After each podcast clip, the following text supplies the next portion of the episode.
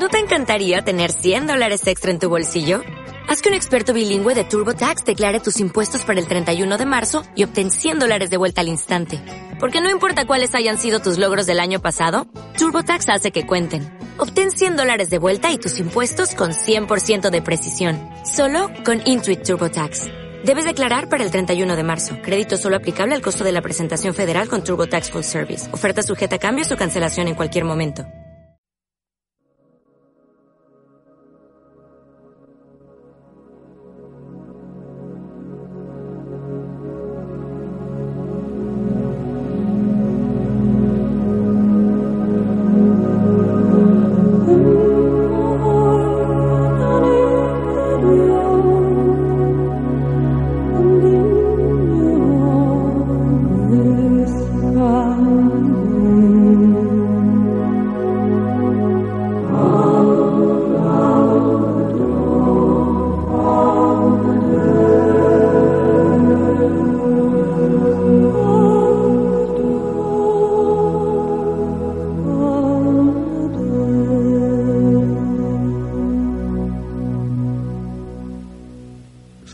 Desde Diálogos tres.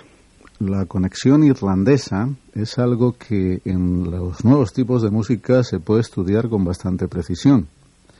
No es este de hoy un programa en el que, bueno, la densidad y la profundidad del estudio marquen eh, lo que va a ir desarrollándose en los próximos minutos, pero sí que es un recordatorio de que esa conexión irlandesa existe, que ahora mismo algunas revistas especializadas están creando una nueva lista de las muchas que se crean, que se llama Celtic Pop, es decir, eh, pues pop con sabor céltico, y que de alguna manera ese tipo de experiencia lo único que explica, por un lado, es eh, la absoluta desesperación del pop por encontrar nuevas fuentes, puesto que ya está esquilmado prácticamente el ochenta por ciento del planeta Tierra, en el sentido musical, en el otro también, por supuesto, pero aquí estamos hablando solo del sistema musical o del sentido musical, mientras que, eh, por otro lado, mmm, si se fijan en eso es porque ahí hay un, hay un auténtico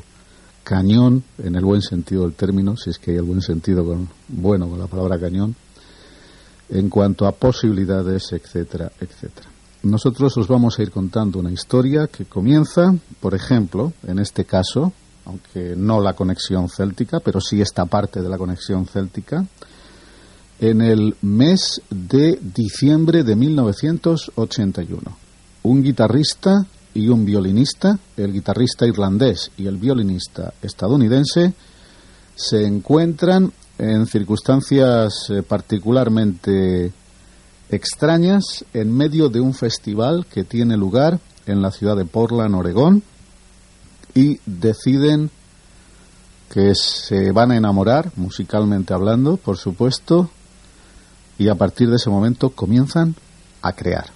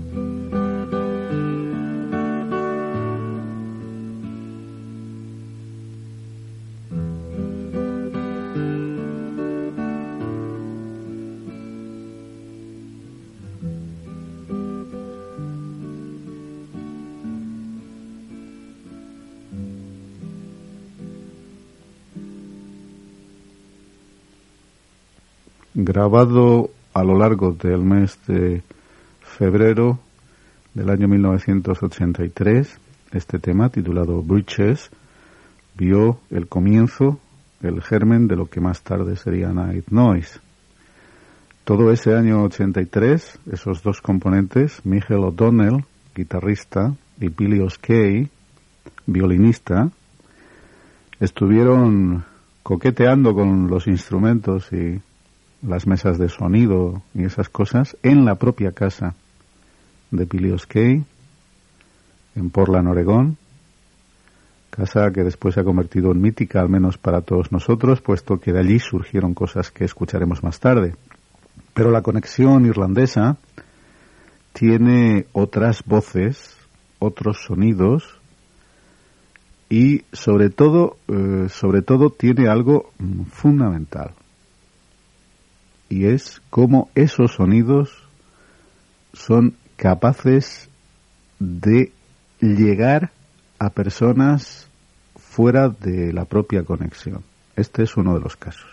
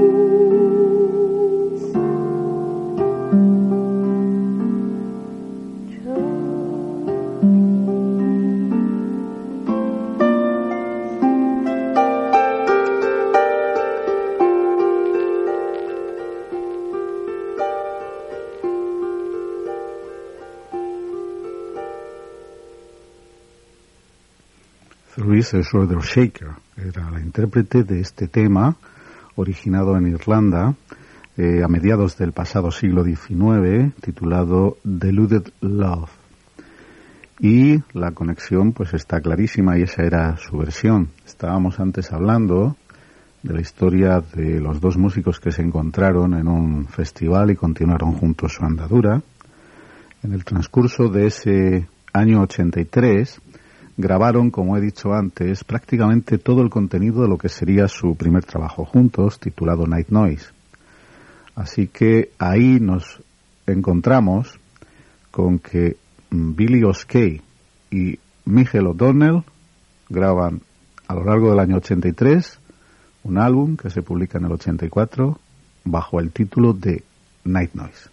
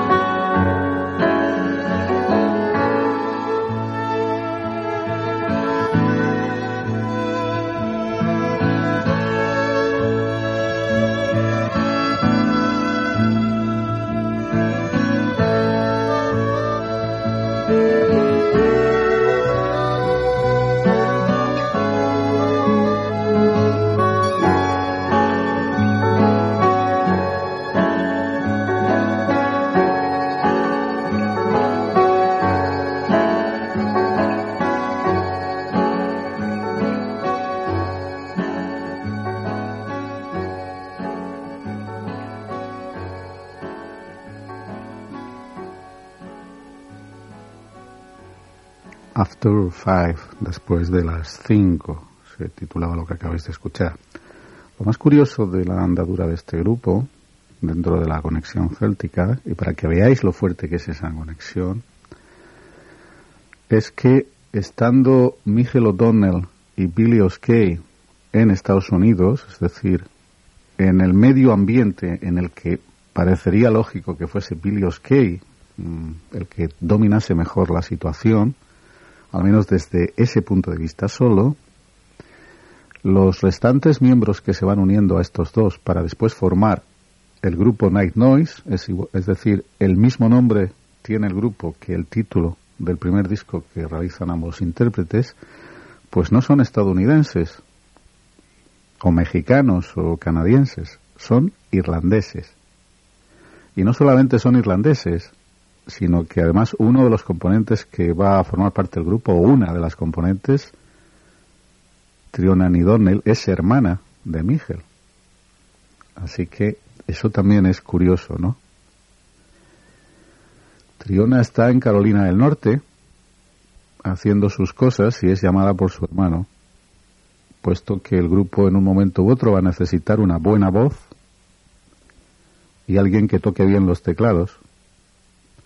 Y Brian Dunning es irlandés, es de Dublín, lo mismo que los hermanos O'Donnell, pero forma parte del mundo del jazz. Y aquí sí que se rompe la conexión irlandesa. Lo único que hay de conexión irlandesa es que Brian Dunning es irlandés. Pero musicalmente hablando, antes de llegar a Nightnoise, está a kilómetros de distancia de donde está el resto del grupo. Está tocando jazz. Es un flautista de jazz, lo cual no le priva de cosas como esta.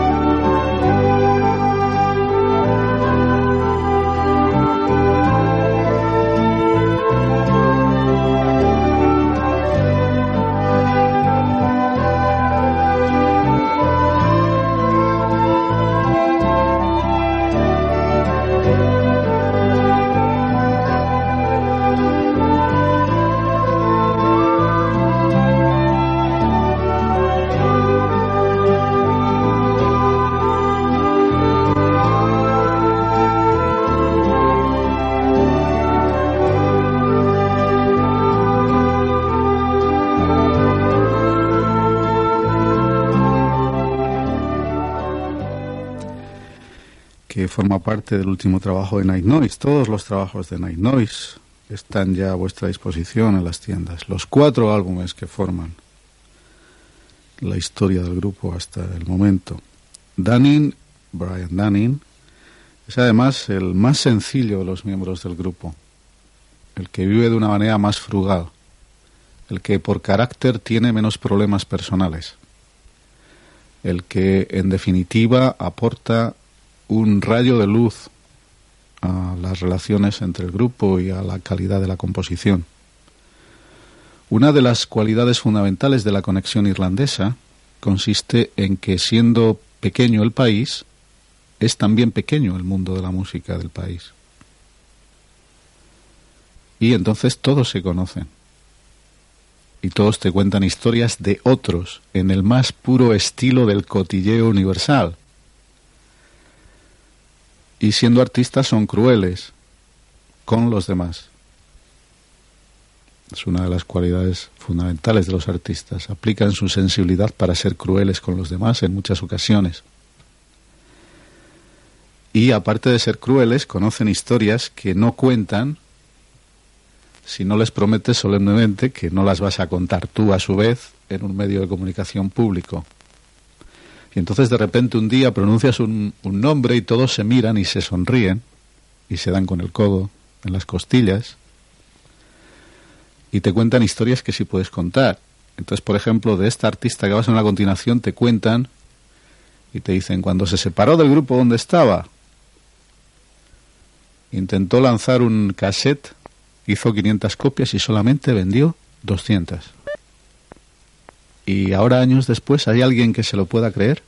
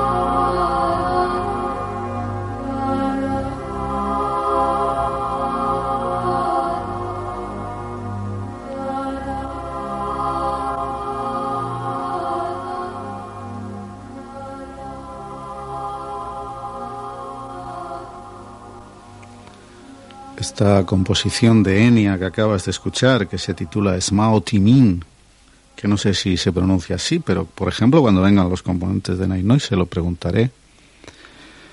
Solamente puedes escucharlo en este espacio. Es un incunable. No existe ninguna colección, recopilación o publicación oficial de discos de Enya que hasta el momento haya habido en el mundo. Y ha habido unas cuantas, habida cuenta del éxito tremendo que el artista ha tenido en el transcurso de los últimos años. Lo curioso es que este tema formase parte del primer intento serio de Enya junto con su productor Nicky Ryan por ser popular, y que pasase eso, que publicase quinientos cassettes de esta maravilla que acabáis de escuchar y solamente vendiese doscientos o trescientos.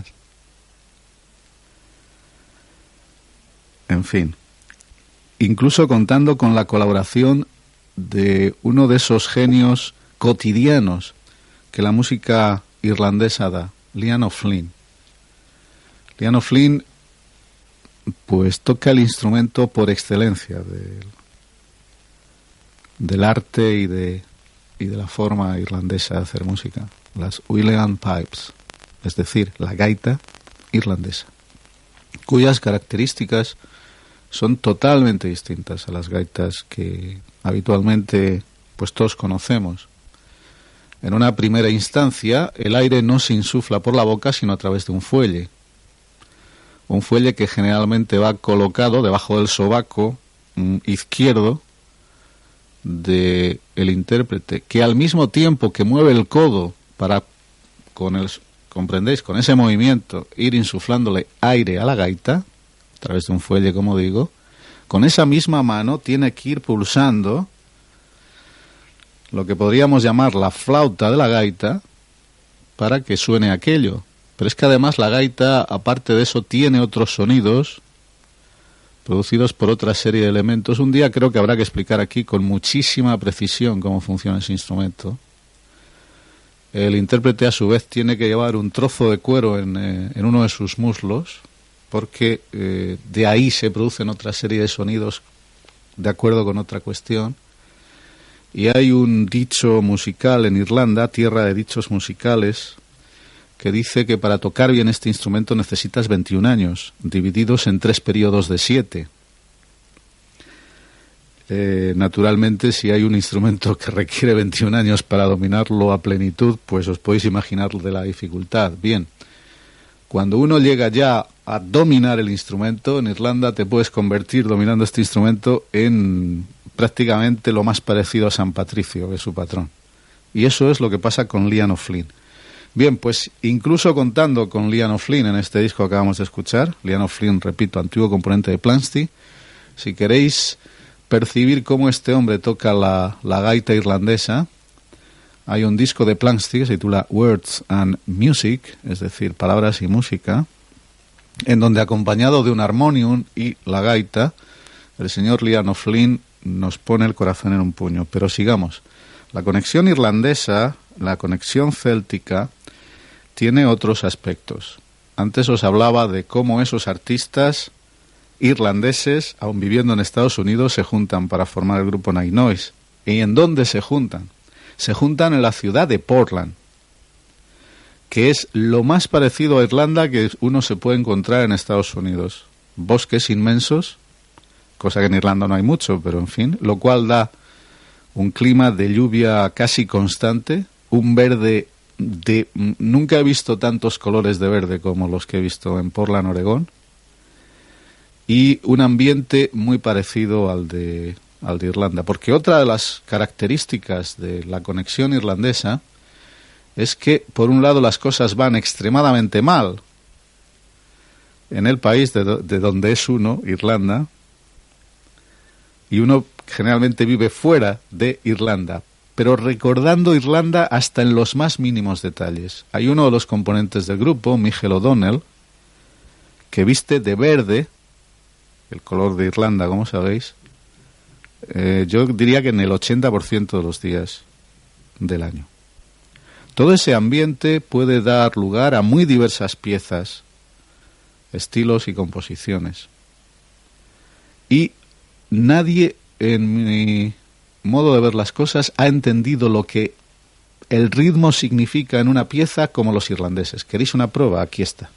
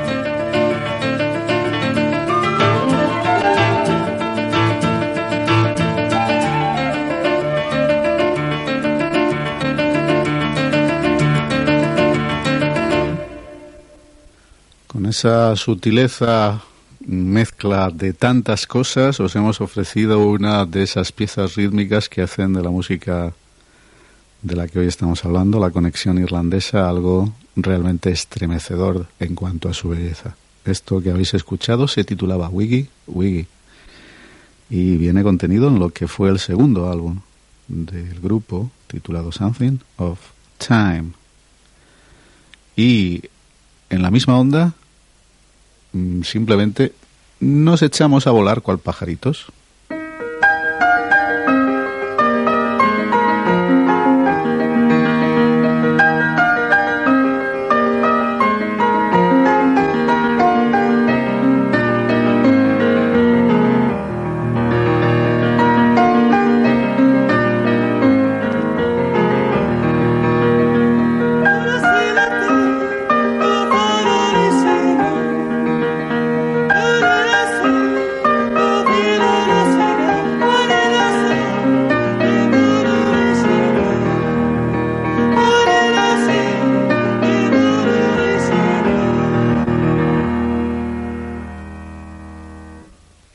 la gira de ese señor que nos ha hecho volar, que se llama Wim Mertens,